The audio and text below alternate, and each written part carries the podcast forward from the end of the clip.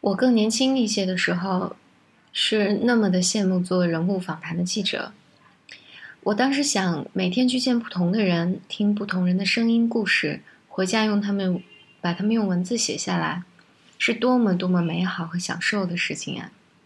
所以前一段有功夫的时候，我装模作样的做了两次采访，也专门买了一些人物采访的书来看。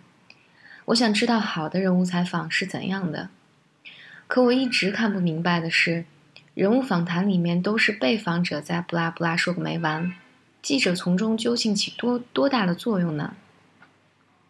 然后我就去做了，采访的过程跟头流水，结果是第一次费尽心力做的采访终未能成稿。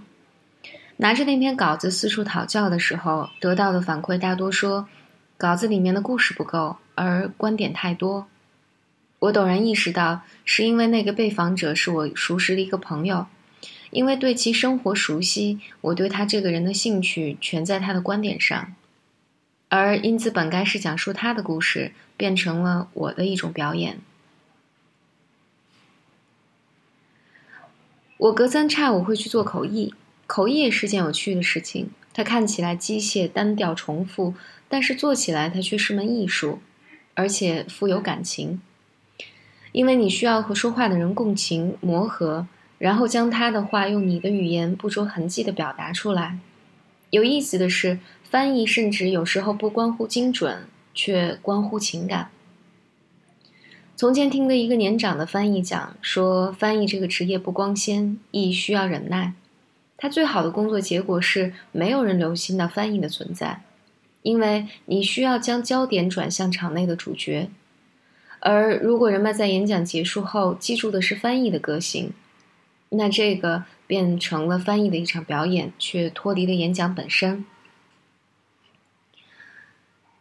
然后我想回到我的老本行，心理咨询上面。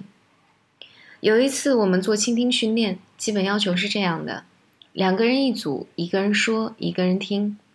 说的人随便说什么都行，听的人不能说话，只能认真的听，用自己的非语言表达来给对方支持。刚开始的时候，我们做三分钟，然后慢慢延长时间。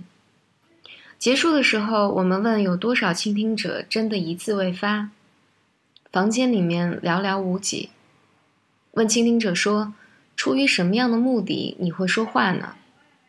有人说，因为说话的那个人太尴尬了，我想帮帮他。有人说，我太理解他了，我着急要表达。有人说，我我想帮他说下去。那你是怎么样？那你是怎样帮他说下去的呢？我们问。于是有人举了个例子，说他讲到他大学谈恋爱，然后我就问他，那你高中的时候呢？他讲完高中的时候，我就问他，你初中时候呢？讲完初中，我就问他，那小学时候呢？于是我们不尴不尬、激情四射的讲完了这几分钟。然后我们问那个女孩子，这些是你刚才想说的吗？女生有点害羞，说，其实我是想讲讲我大学那个男朋友，感叹一下世事无常。你看，连倾听这件看起来这么容易的事情，却不小心就会把别人的谈话变成自己的表演。我们太容易拿着自己的人生经验、咨询经验、相似的模式去解读每一个生命，用自己的投射去把对方或者来访者框住，然后谈话或者咨询就不可救药的会变成我们自己的表演，和说话者或者来访者再无关系。